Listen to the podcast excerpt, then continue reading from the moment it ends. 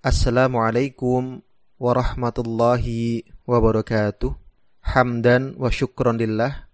Wassalatu wassalamu ala rasulillah. Wala hawla wala quwata illa billah. Amma ba'du. Pendengar yang dirahmati oleh Allah subhanahu wa ta'ala. Alhamdulillah kita masih diberikan kesempatan oleh Allah untuk bisa bertemu dengan bulan syawal ini.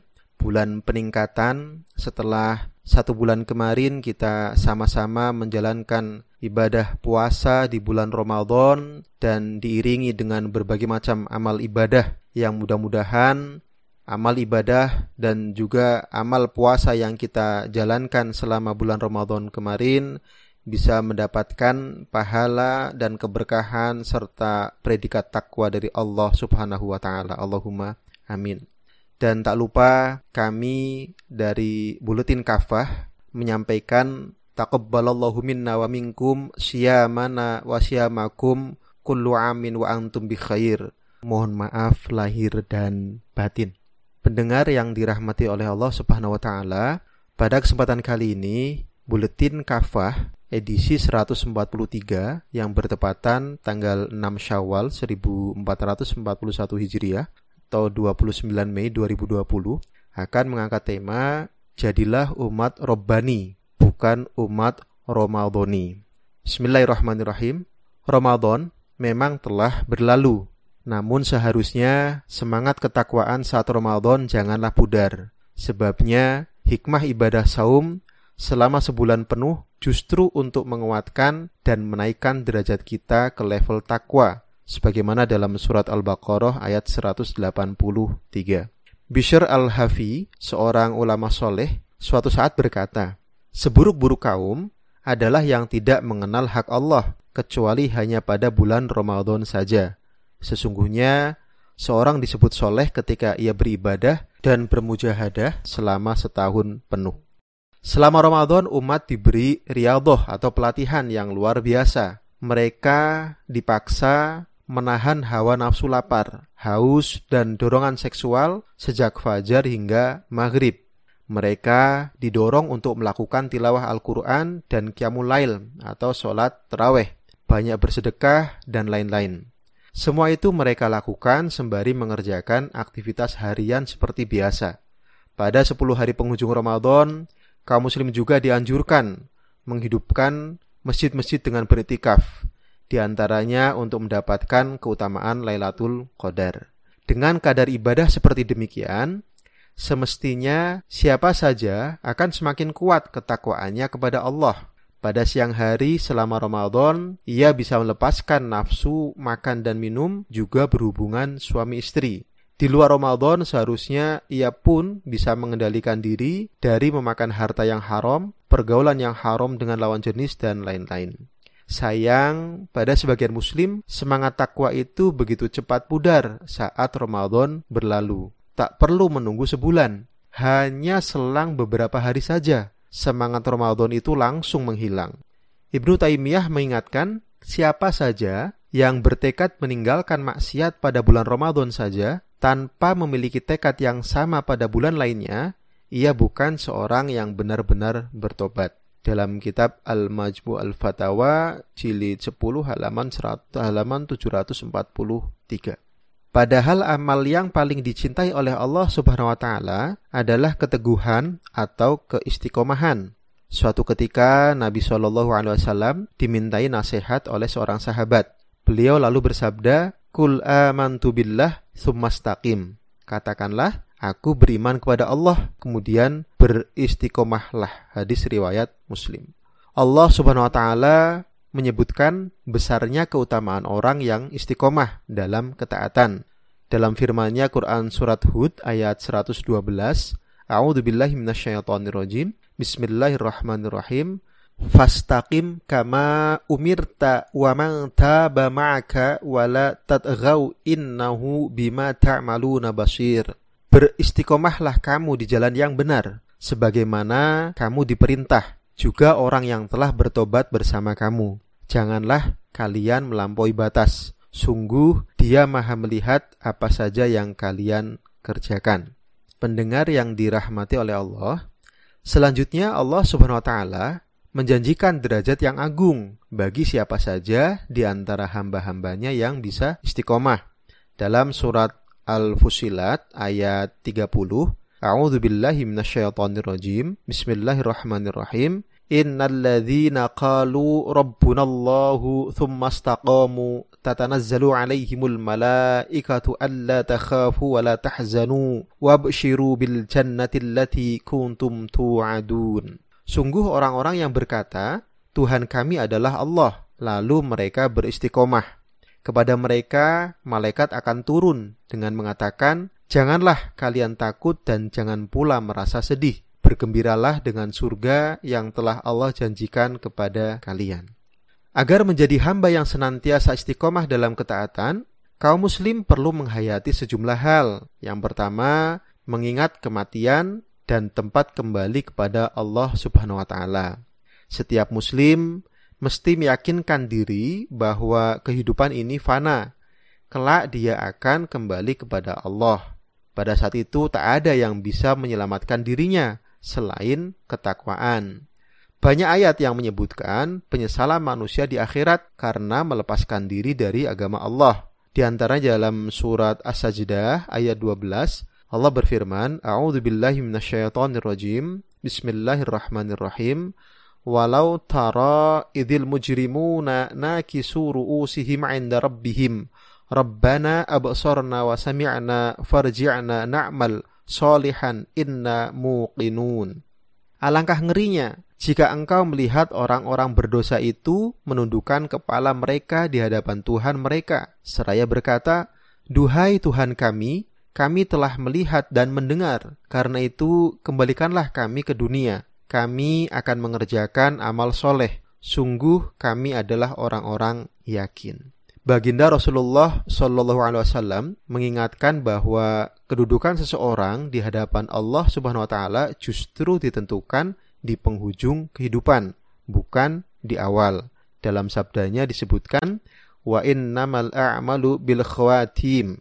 Sungguh amal-amal itu ditentukan saat penutupan atau akhirnya. Hadis riwayat Al-Bukhari. Celakalah orang yang bersungguh-sungguh di awal tetapi tak bisa mempertahankan ketaatan kepada Allah di akhir hayat. Sabda beliau dalam hadis riwayat Al-Bukhari yang artinya, Demi Allah, yang tiada Tuhan selain dia, ada seseorang di antara kalian yang mengerjakan amalan ahli surga, hingga tidak ada jarak antara dirinya dan surga, kecuali sehasta saja. Lalu dia didahului oleh ketetapan Allah. Kemudian dia melakukan perbuatan ahli neraka, sehingga dia masuk neraka. Yang kedua, untuk bisa menjaga keistiqomahan adalah menjadikan Allah dan Rasulnya sebagai satu-satunya yang ditaati secara mutlak. Sikap istiqomah bisa runtuh ketika manusia lebih memilih menaati pihak selain Allah dan Rasulnya. Padahal kelak pada hari akhir, orang-orang seperti itu akan menyesal mereka bahkan akan melaknat para pejabat, pimpinan, dan raja yang dulu mereka taati di dunia. Bisa dilihat di surat Al-Ahzab ayat 66 sampai 68. Kemudian yang ketiga, menaati setiap perintah Allah tanpa memisahkan satu hukum dengan hukum yang lain. Hari ini hukum-hukum Islam dipilah dan dipilih. Sebagian diamalkan, sebagian ditinggalkan. Ada muslim yang bisa begitu tekun dan khusyuk beribadah, tetapi kehidupannya berkubang dalam muamalah ribawi.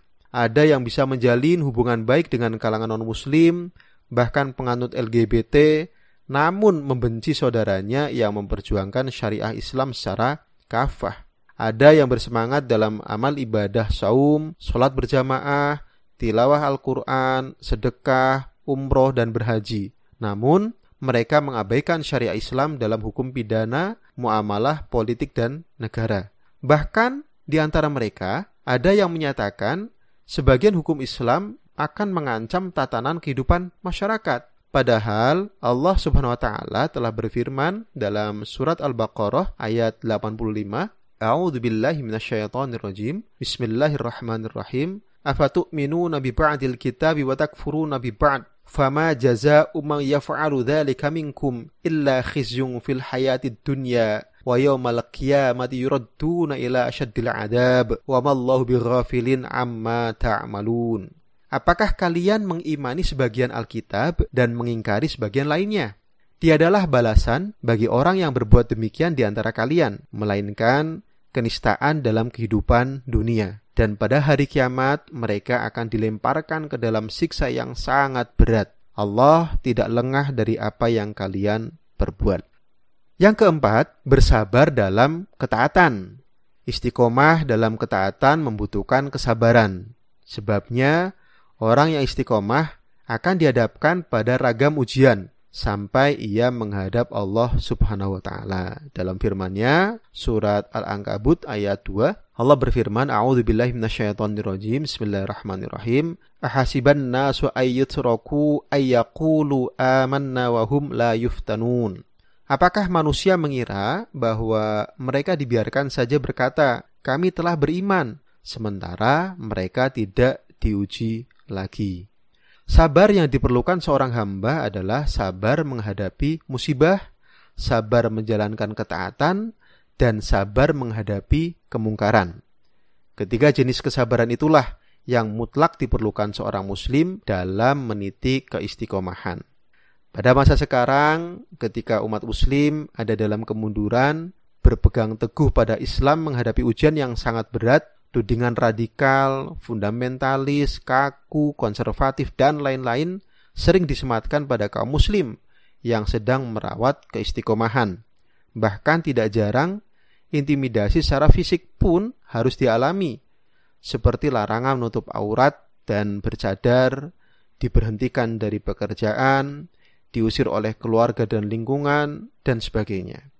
Pendengar yang dirahmati oleh Allah, dalam hal ini baginda Nabi Muhammad Shallallahu Alaihi Wasallam memberikan motivasi bahwa kesabaran pada akhir zaman mendatangkan kebaikan yang amat besar. Dalam sabdanya yang dirawatkan oleh At-Tirmidzi, Rasulullah menyebutkan, "Ya'ti 'ala nasi zamanun as-sabiru 'ala dinihi kal ala jamri." akan datang kepada manusia suatu zaman saat orang yang berpegang teguh pada agamanya seperti orang yang menggenggam bara api. Dalam riwayat lain ada redaksi tambahan, untuk orang yang beramal atau sabar di tengah-tengah mereka, ada pahala semisal pahala 50 orang yang mengerjakan semisal amal tersebut. Kemudian para sahabat bertanya, Wahai Rasulullah, apakah semisal pahala 50 orang dari mereka? Beliau menjawab, semisal pahala 50 dari golongan kalian para sahabat. Hadis riwayat Abu Daud. Kemudian yang kelima untuk menjaga keistiqomahan adalah tetap beramal sekalipun hanya sedikit. Amal yang paling Allah cintai adalah yang terus dilakukan meskipun sedikit. Dalam sabdanya Rasulullah menyebutkan ahabbul a'mal ilallahi adwamuhu wa in qalla. Amalan yang paling Allah cintai adalah yang paling berkelanjutan meski hanya sedikit. Hadis riwayat Muslim. Para pendengar yang dirahmati Allah, demikianlah keistiqomahan adalah buah yang harus diraih sepasca Ramadan. Ada 11 bulan lagi yang harus dijalani hingga kemudian bertemu bulan Ramadan di tahun depan. Janganlah kita menjadi hamba Ramadan, tapi jadilah hamba Allah yang senantiasa menaatinya sepanjang hayat. Wallahu a'lam. Demikian Buletin Kafah edisi 143. Mudah-mudahan setelah kita menjalankan ibadah Ramadan kemarin, setelah kita masuk bulan Syawal ini, kita tetap istiqomah, kita tetap untuk menjaga ibadah-ibadah kita sehingga sampai 11 bulan ke depan kita bisa terus senantiasa menjaga ibadah kita bahkan lebih meningkat lagi dan mudah-mudahan kita bisa menjadi hamba yang senantiasa bertakwa kepada Allah taala, menjaga Islam ini, menjaga iman ini dan kita pun senantiasa berharap mudah-mudahan dalam akhir hayat hidup kita menjadi husnul khotimah. Allahumma